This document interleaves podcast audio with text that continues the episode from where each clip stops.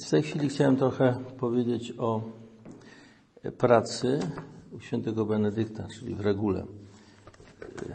I trzeba powiedzieć, że święty Benedykt w wielu miejscach o tej pracy mówi. Niewątpliwie punktem wyjścia dla nas jest to ta praca w pocie czoła, o którym było w wyroku, jakie, jaki Bóg wypowiedział do Adama po grzechu pierworodnym. Natomiast Pan Jezus jednocześnie pociesza i to jest takie piękne zdanie, które przez perspektywę tego zdania trzeba widzieć.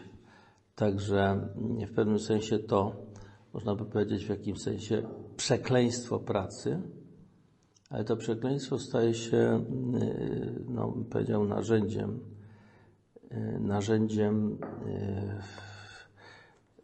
pracy nad sobą i przemiany.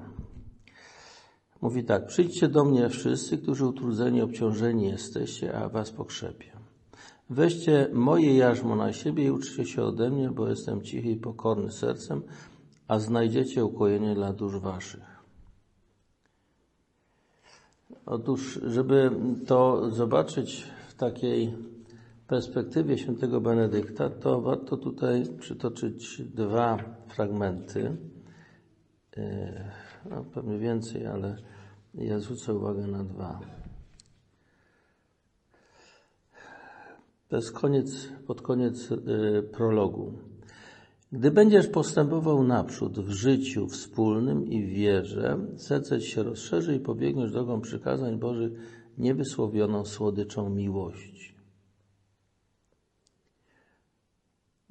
To jest taka pociecha, tylko właściwie trzeba by było wcześniej przeczytać to zdanie, które chcę, teraz przeczytam w takiej kolejności. Mianowicie, czwarty rozdział dotyczy narzędzi dobrych uczynków. I na końcu tego rozdziału święty Benedykt tak pisze. Naszą zaś pracownią, której mamy się posługiwać pilnie tymi wszystkimi narzędziami dobrych uczynków, jest stałe życie we wspólnocie w ramach klauzury klasztornej. Przy czym tu jest po, po łacinie officina vero, czyli ta pracownia. Ubihek omnia diligenter operemur, operemur. Dosłownie, bo tutaj jest tłumaczone tak, to Pani Świderko, narzeniem dobrych nie, pi, y, y, mamy się posługiwać pilnie, ona to tak zrobiła, posługiwać pilnie tymi narzędziami dobrym. A tu jest diligenter operemur. Znaczy, no, pilnie, z jakimś upodobaniem właściwie, operemur, właściwie pracujemy? Trudzimy się o coś takiego. Pracownia, w której my trudzimy się tymi wszystkimi narzędziami, pracując z tymi wszystkimi narzędziami, nie? jest życie we wspólnocie. I in, to jest stabilitas in congregatione, to znaczy stałość w, we wspólnocie. Tutaj jest tłumaczone w ramach klauzury Życie we wspólnocie w ramach klauzury klasztornej, tutaj dodała. No. Więc tym, tymi narzędziami są, i teraz dopiero to zdanie, które wcześniej przyjąłem, gdy będziesz postępował naprzód w życiu wspólnym i w wierze, serce ci rozszerzy i pobierzesz drogą przykazań Boże z niewysłowioną słodyczą miłość. Można by to powiedzieć, że to jest określenie tego, co, yy, jakieś wyjaśnienie tego, co my nazywamy praca duchowa. Jest to praca duchowa. Na tym polega. I generalnie rzecz biorąc, właśnie ten trud, który, który na początku, no, przez ten wyrok Boży jest właśnie no, trudem, który często przynosi te chwasty różne, które rosną zamiast dobre rośliny, on staje się narzędziem naszej przemiany, czyli naszego nawrócenia, przemiany serca właściwie. To jest, y, tak to trzeba widzieć. I teraz y, trzeba powiedzieć tak, że y, główną myślą świętego Benedykta zasadniczą jest to, że całe nasze życie jest drogą do Boga. Całe nasze życie. Abyśmy wzięli te narzędzia dobrych uczynków, tam są wszystkie wymiary. Zarówno, powiedziałbym, właśnie bycie przed Bogiem, czyli właściwie liturgia i modlitwa, cały wysiłek człowieka, spotkanie z drugim człowiekiem, tak, no, są zasady, takie mądre zasady postępowania, ale odnoszące się do całego życia. I tym prawdziwym hasłem świętego Benedykta jest, aby we wszystkim był Bóg uwielbiony. To jest cytat y, z listu świętego Piotra. Natomiast ten cytat pada też w takim charakterystycznym momencie, bo w momencie, kiedy rzemieślnicy klasztorni sprzedają swoje produkty.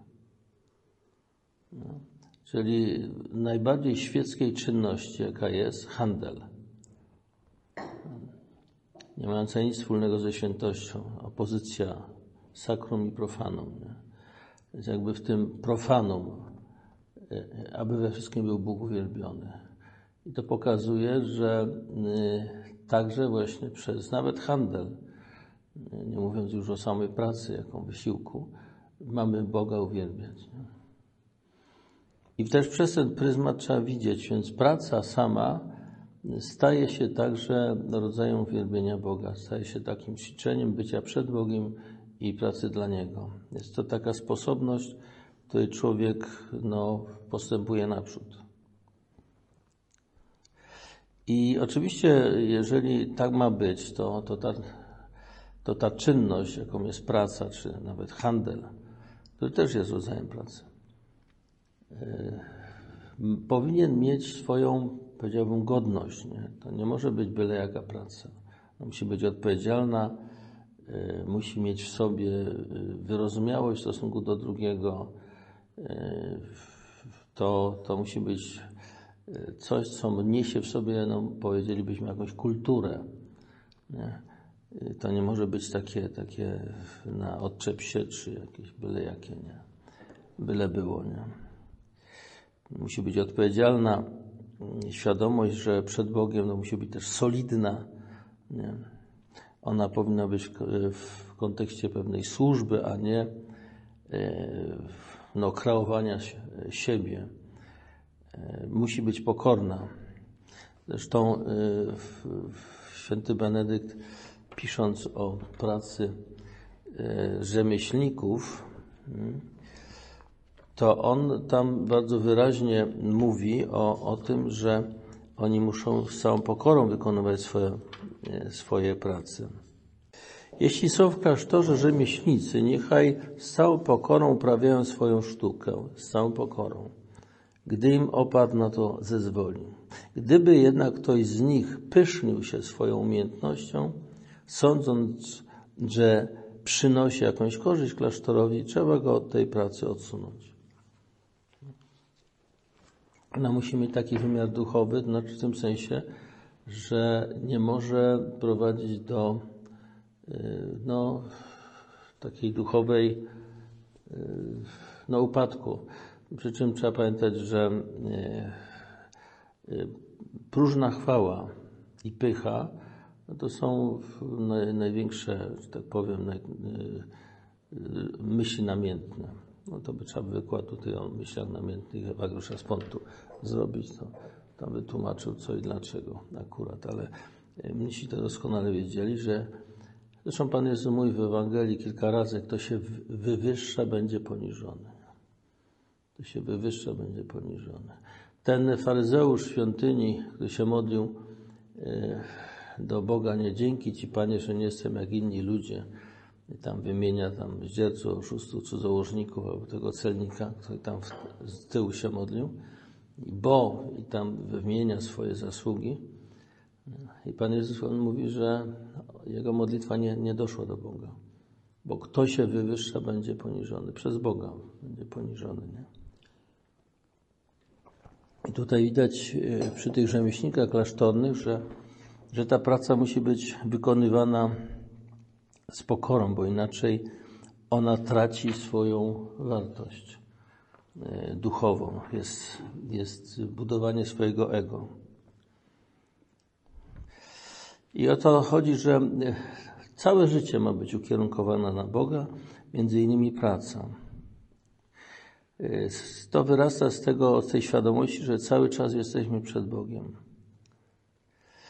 I ona, jak widać, nie ogranicza się do konieczności, y, konieczności y, zarabiania pieniędzy, żeby żyć. Chociaż ta konieczność też się pojawia. Y, święty Benedykt jest tego świadomy i jest tutaj w takim rozdziale o pracy, jest taki wers, zaraz to przeczytam. Jest tak. Gdy zaś warunki miejscowe lub ubóstwo kazałyby braciom własnoręcznie zbierać plony, niech się tym nie martwią, bo właśnie wówczas są prawdziwymi mnichami, jeśli żyją z pracy rąk swoich, jak ojcowie nasi apostołowie. Czyli akurat jest pochwała tego, że jeśli sami zarabiają na siebie. Widać już wtedy też było, koło klasztoru były jakieś, jacyś ludzie, jakie, jakieś wioska, gdzieś tam ludzie pracowali na, na rzecz klasztoru też przy okazji. Ale w każdym razie ta praca. Niemniej sama praca y, nie ogranicza się tylko do konieczności zarabiania po to, żeby się utrzymać. Ona ma swoją godność. Nie? E, też ma wymiar, powiedziałbym, ascetyczny i jest e, tak w przypadku tych rzemieślników. Przy czym tu trzeba wyjaśnić, że rzemieślnik w tym czasie to była e, taka, no to była elita. Bo to byli ludzie, którzy tam umieli coś zrobić, mieli jakąś sztukę, no, trzeba by było powiedzieć tak, jakby u nas PSB miał y, jakąś analogię taką zrobić, tak jakby to był profesor uniwersytetu dzisiaj w klasztorze. Nie? Bardzo cenna osoba. Nie? Święty Benedykt mówi, że nawet wtedy trzeba było go usunąć, jeżeli by się pysznił. Nie? Więc nie dla swojej chwały, bo to jest niszczące dla życia duchowego. Chodzi o to, żeby żeby pracując człowiek służył Bogu. I teraz ten e, rozdział o codziennej pracy fizycznej się zaczyna od takiego zdania. Bezczynność jest wrogiem duszy. Dlatego też bracia muszą się zajmować w określonych godzinach pracą fizyczną i również w określonych godzinach czytaniem duchowym.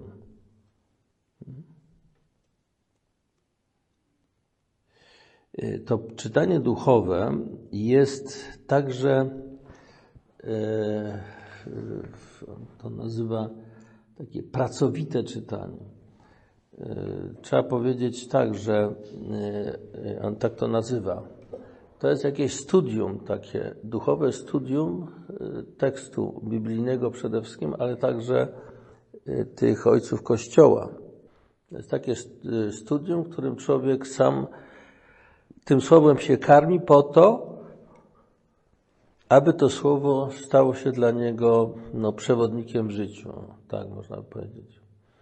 Nie? Po to, żeby to zgłębić, zrozumieć i żeby się to potem przełożyło na praktykę życia. Taki jest charakter tego, tego czytania. I tutaj znowu gwoli wyjaśnienia trzeba powiedzieć tak, że lekcjo, lekcjo divina na Boże czytanie, to lekcjo samo to jest właściwie taki proces odczytywania z zapisu y, brzmienia tego, y, tego, co jest zapisane. To znaczy, człowiek odczytywał i to zawsze było czytanie głośne. W starożytności nie było czytania cichego. Czytanie głośne było. I stąd właśnie pracowite, to znaczy człowiek ma zapis nie? i to odczytuje, jakby wydobywa te słowa, wypowiada je i słyszy. Oni nie mieli umiejętności cichego czytania. To jest dopiero, to się pojawia w średniowieczu. U nas to w pociągu trzech jedzie, patrzy jeden książkę czyta, drugi książkę czyta, każdy nic nie gada. Nie? A dla świętego Augustyna, który był, no, powiedziałbym, wykształcony, tak, profesor uniwersytetu, nie? w pewnym momencie przychodzi do y, Ambrożego w Mediolanie, ojca, jednego z tych większych ojców kościoła. Nie? Patrzy się, Ambroży stoi przy pulpicie, ma księgę otwartą i widzi, że czyta i nic nie gada. I on był w szoku, nie wiedział, co on robi. Augustyn. A Ambroży właśnie czytał po cichu. Nie? On nie wiedział, no, profesor uniwersytetu nie wiedział, co on robi, że on czyta. No bo nie gada. Jak nie gada, to, to nie wie, co on robi. Czytanie wszystko, zawsze było na głos. Dlatego też ono jest pracowite. Nie? No. To też jakiś rodzaj pracy, wysiłku, odczytywania tego tekstu po to, żeby go przyswoić. Tak. Dlatego, drogi bracia muszą się zajmować w określonych godzinach pracą fizyczną i również w określonych godzinach czytaniem duchowym. We wszystkim jednak należy zachować umiar ze względu na tych, którzy, którym brak siły. Czyli chodzi o taką rzecz, żeby no, z pracy nie robić absolutu. Bezczynność jest wrogiem duszy. I w związku z tym jest y, taka y, przedziwna rada świętego Benedykta, się może zdawać y, nawet taką rzeczą, że nawet w niedzielę, właśnie w niedzielę, niedziela to jest dzień, gdzie się nie pracuje. Więc mnisi się wtedy powinni zajmować czytaniem przede wszystkim, czytaniem duchowym. No i wtedy, jeżeli ktoś nie potrafi czytać, albo to pójdzie wtedy do kogoś i ktoś tam czyta na głos, on, on słucha, nie? Ale jeżeli się mu nie chce i tak dalej, widać, że, że żeby się miał, miał próżnować właśnie, był w takiej bezczynności, to należy mu zlecić pracę. W niedzielę. Właśnie dlatego, właśnie dlatego, że e, bezczynność jest wrogiem duszy. Bezczynność jest wrogiem duszy. Także niezależnie od tego cały czas, e, cały dzień jest e, związany z pewnym wysiłkiem. Człowiek musi być, oczywiście jak odpoczywa, no to albo śpi, albo u nas, u nas jest tak, ty chcesz właśnie robić byś, y, odpoczynek y, czynny, nie? Czyli odpoczynek, który jest y, jakimś wysiłkiem, ale takim, który człowieka akurat no, daje satysfakcję, odrywa go od tego, czym się normalnie zajmuje, przez jego zmartwieniem troską i daje mu przez ten wysiłek jakby w innej dziedzinie i w inny sposób, daje mu akurat oderwanie, relaks i tak dalej. Więc to, to u świętego Benedykta tak jest. Bardzo niebezpieczne są e, właśnie te takie, takie bycie, e, takie leniuchowanie, takie bycie bezczynnym. To to włoskie słodkie nic nie robienie. To jest, e, do tego przychodzą jeszcze, wiecie, to też mi się o tym bardzo mocno mówili. Są takie czasami ciągi myślowe, człowiek tak, tak nic nie robi, leży sobie i tak mu się, przepraszam, po głowie coś tam no, to nie jest sen, tylko takie po prostu myśli mu przychodzą i takie ciągi myślowe przychodzą. One są niszczące duchowo, bardzo niszczące duchowo. Trzeba o tym pamiętać.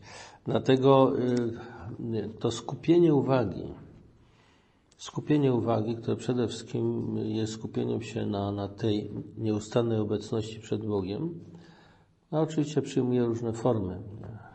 Skoncentrowaniu na pracy, ze świadomością, że się to robi jakby przed Bogiem dla Niego, e, czytaniem, czy rozmową, czy jakąś tam inną posługą. To ma być jakaś przytomność nieustannie. człowiek coś robi, to nieustanny jest przytomny i, ciągle się trzeba pytać, czy, czy ta, to, co robię w tej chwili jest dobre, właściwe, czy, czy mam to robić dalej, czy nie powinienem przerwać i robić coś innego. Nie? Czy nie należy to przerwać i robić coś innego. Nie? Musi być cały czas przytomny. Ponadto oczywiście w tym stwierdzeniu, że trzeba tu pracować, tutaj lekcję Divina robić, oczywiście całe, e, cały opus dei, czyli liturgia, która jest inne czynności, jedzenie na przykład, nie?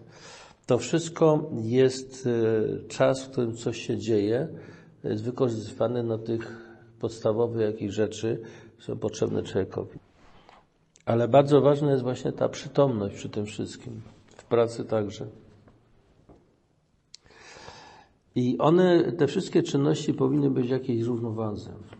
To nie jest tak, że człowiek zdobywa sobie zbawienie przez jakąś tam specjalną aktywność, na przykład przez modlitwę osobistą. Nie? E, natomiast cała reszta to jest no, poza tym. Nie? nie, w całym życiu człowiek y, powinien być obecny przed Bogiem i we wszystkich wymiarach swojego życia do tego Boga być ukierunkowany. Dlatego też na przykład świętego Benedykta takim właściwie jedynym y, warunkiem przyjęcia do klasztoru jest, jest to, czy prawdziwie szuka Boga, czy autentycznie szuka Boga. Tego Boga trzeba szukać we wszystkim we wszystkich wymiarach. I klasztor staje się taką szkołą służby pańskiej, czy pracownią nawet, tak, tutaj w czwartym rozdziale jest to określone. Pracownią, w której człowiek się ćwiczy e, tego bycia przed Bogiem. E, przy czym e, jeszcze jest tak, że najważniejszym wysiłkiem, jakie mnisi podejmują, wspólnym jest opus dei, czyli liturgia. Ona też jest wysiłkiem stawania przed Bogiem, takim zaangażowaniem się. Nie? Niczego nie przedkładać nad e, opus dei, nad e, liturgię, nad e, to, to wspólne stawanie przed Bogiem. I mało tego, liturgia to wspólne stawanie przed Bogiem i wspólne uwielbienie Go przez psalmy, hymny i tak staje się u świętego Benedykta punktem odniesienia. Staje się takim no, punktem odniesienia. Znaczy, postawa człowieka potem w życiu powinna być taka jak podczas liturgii. I to jest konsekwencja związana z tym, że aby we wszystkim był Bóg uwielbiony. To, e, to się wyraża na różny sposób. Mianowicie y, na przykład jak święty Benedykt pisze o, do, o szafarzu, to pisze tak między innymi. Wszystkie przedmioty i w ogóle wszystko, co stanowi własność klasztoru, powinien szafarz traktować tak, jak gdyby to były naczynia święte z ołtarza. Nic nie wolno mu zaniedbywać.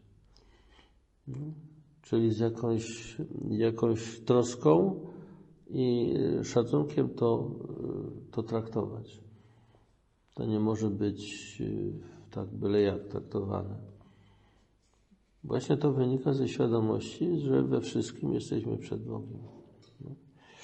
To samo zresztą do opata mówi, że, że on miał mieć roztropność i wszystkie rzeczy traktować z taką należytą powagą. I niezależnie, czy to są rzeczy związane z życiem światowym, czy życiem duchowym, wszystko musi robić y, z, z należytą y, takim y, no, pilnością i, i uważnością, żeby to nie było tak lekceważone. Niezależnie od tego, czy są święte sprawy, czy to są sprawy takie związane z życiem bieżącym. I w tym momencie, w tym kontekście proszę zobaczyć, że realizuje się to, do czego Pan Jezus nas i potem święty Paweł szczególnie mówi Nieustannie się módlcie. Nieustannie się módlcie. Problem polega na tym, wiecie, że e, święty Benedykt na temat modlitwy osobistej e, właściwie pisze niewiele. Mówi o tym, że często znajdować czas na modlitwę. To w narzędziach dobrych uczynków.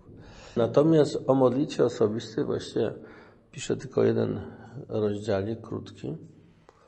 Zresztą mogę go przeczytać, dlatego że on jest bardzo ładny i treściwy niesamowicie. I potem jeszcze jest e, drugi rozdział mówiący o oratorium domowym, czyli takiej kaplicy. Ten rozdział to jest o modlitwie, to jest dwudziesty.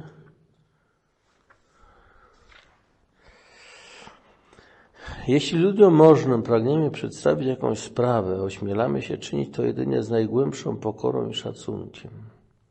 Co ileż większą pokorą i czystym oddaniem musimy zanosić nasze prośby przed oblicze Boga, Pana Wszechświata.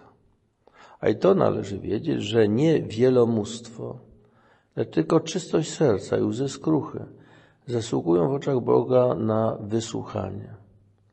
Dlatego też modlitwa powinna być krótka i czysta, chyba że natchnienie łaski Bożej skłoni nas do jej przedłużenia. Wspólna jednak modlitwa niech będzie zawsze krótka, a na znak dany przez przełożonego wszyscy razem powstaną. Punkt nacisku tutaj polega na, na tym, żeby, żeby człowiek miał świadomość, przed kim stoi. Proszę zobaczyć, jeżeli ta świadomość tego bycia przed Bogiem we wszystkich momentach jest, to w tym momencie całe życie jest przesiągnięte tą postawą modlitewną, tym byciem przed Bogiem, przy czym nie należy podczas modlitwy gadać. Tak samo jak człowiek przychodzi do kogoś i rzeczywiście chce przedstawić prośbę, no to jak zacznie go zagadywać, to to będzie takie, no, pyszne. To musi zrobić w sposób taki krótki i treściwy bardzo. Nie? Musi tą prośbę przedstawić w sposób zwięzły, krótko, przynajmniej zasygnalizować o co prosi, a potem ewentualnie wyjaśniać, kiedy on zapyta, e, e, i wtedy wyjaśniając ma uzasadnienie do tego, żeby coś tam więcej mówić. Natomiast normalnie powinna ta prośba być krótka. Nie? Bo to, ta gadanina, zagadywanie kogoś, to jest taka próba wymuszenia na nim właśnie, żeby on myślał tak, my myślimy i to, to kupił, nie? Te, te nasze myśli, nie? Tę naszą mowę. Natomiast tu musi być zachowany ten właściwy szacunek. Nie moja, lecz Twoja wola niech się stanie, jak Pan Jezus się modli. Bądź wola Twoja. Modlimy się w Ojcze Nasz. Nie? To musi być zachowane. I, I nacisk jest właśnie na tą postawę bycia, świadomości bycia przed Bogiem. Nie? I tak naprawdę modlitwa jest w, tym, e, w tej całej logice nieustannego bycia przed Bogiem, czyli właściwie w takiej modlitwie e, do Boga skierowanej. E, tutaj już mówiłem o tych rzemieślnikach klasztornych, że z całą pokorą mają mm, wykonywać swoją e, pracę. Gdyby się pysznili, trzeba ich od tego odsunąć. Tutaj jest właśnie o tej niedzieli. W niedzielę natomiast niech czytaniem zajmą się wszyscy, oprócz tych, którzy, których wyznaczono do różnych funkcji. Na przykład ktoś ma gotować obiad, no to, no to ma gotować obiad. No, obiad wszyscy muszą zjeść. Nie? Jeśli zaś ktoś jest tak niedbały i leniwy, że nie chce albo nie może ani, ani rozmyślać, ani czytać, trzeba mu zlecić jakąś pracę do wykonania, aby nie był bezczynny. Bezczynność jest wrogiem duszy. Niechaj bracia chorzy lub słabi, proszę zobaczyć, chorzy lub słabi, otrzymają takie zajęcia, żeby nie groziła im bezczynność. Mhm lecz jednocześnie, by nadmiar roboty ich nie przytłaczał lub nie skłaniał do odejścia. Opat powinien mieć wzgląd na ich słabość, ale jednak powinni coś robić, pracować. To samo dotyczy dzieci. Nie? I też trzeba wdrażać w pracę, przez to jeszcze im na najmniejsze obowiązki daje, nie? ale już je, je trzeba do tego yy, ućwiczyć, uczyć tego. I teraz yy, może tylko kilka słów na koniec o tym, o tym. Aha, praca jest jeszcze yy, w takim, w duchu służby. To jest bardzo ważne, 35 rozdział odbywających tygodniową służbę w kuchni, czyli tych, którzy gotują obiad i ewentualnie potem oni to mm, potem są serwitorzy, czyli podają w refektarzu. Niechaj bracia służą sobie wzajemnie, a nikt nie uchyla się od posługi w kuchni, chyba żeby komuś przeszkodziła choroba lub jakieś bardzo ważne zajęcie bo w ten sposób zyskują, zyskuje się więcej zasługi i miłości. No. Praca ma nie tylko charakter zdobywania e, środków do, do ten, ale pracą jest cała, każda służba, powiedzmy, we wspólnocie. I, I tutaj wszyscy poprzez tą pracę, poprzez jakąś czynność mają sobie służyć. I w ten sposób się realizuje to, co Sobór mówi o tym, że człowiek się może odnaleźć tylko jako, jako e, w tym bezinteresownym darze z siebie. Poprzez służbę, służbę, no, trzeba powiedzieć, miłości. I wtedy ten człowiek w pełni e, e, no, realizuje siebie. To jest znowu ćwiczenie się w tym dochodzeniu do tego, kim jesteśmy. I na koniec jeszcze kilka słów na temat hasła módl się i pracuj. Bo to jest takie sztandarowe hasło, jak się mówi o benedyktynach, to wszyscy zaraz o tym haśle mówią. Natomiast trzeba powiedzieć, że to hasło nie ma, tego hasła nie ma w regule. Nie ma go. To święty Benedykt nie powiedział, wbrew temu, co niektórzy uważają.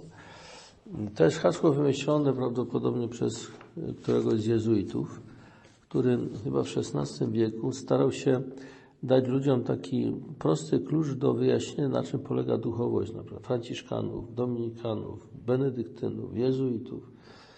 Nie? No i to takie krótkie hasła. No i nam przypisali to hasło módl się i pracuj. Zresztą, które hasło, trzeba powiedzieć, nie jest głupie. Ono całkiem jest trafiane.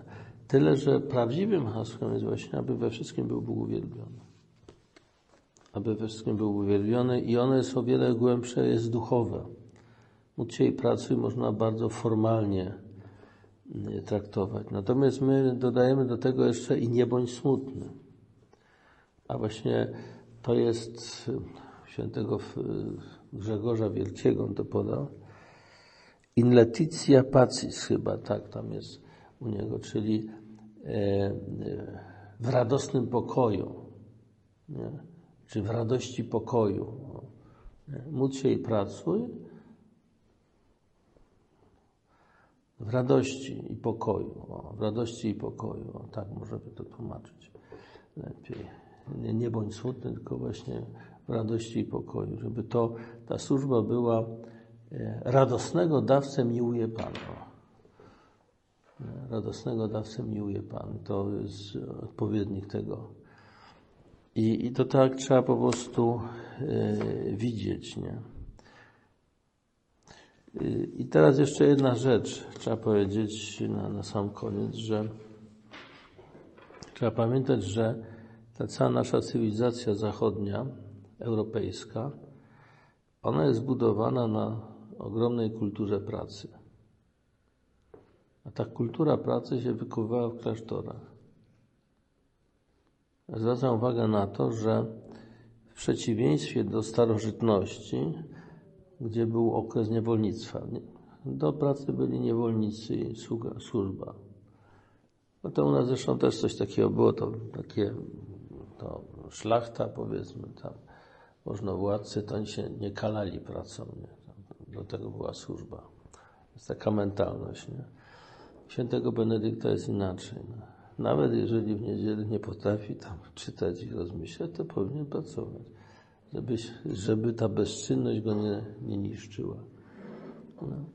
I, on, y, i ta, y, ta troska, ta rzetelność pracy, ze względu na to, że cokolwiek robisz, jesteś przed Bogiem, nie? uczy takiej kultury pracy, solidności. Nie? I to jest wypracowywane w klasztorach, a się benedyktyńskich, można powiedzieć. Nie?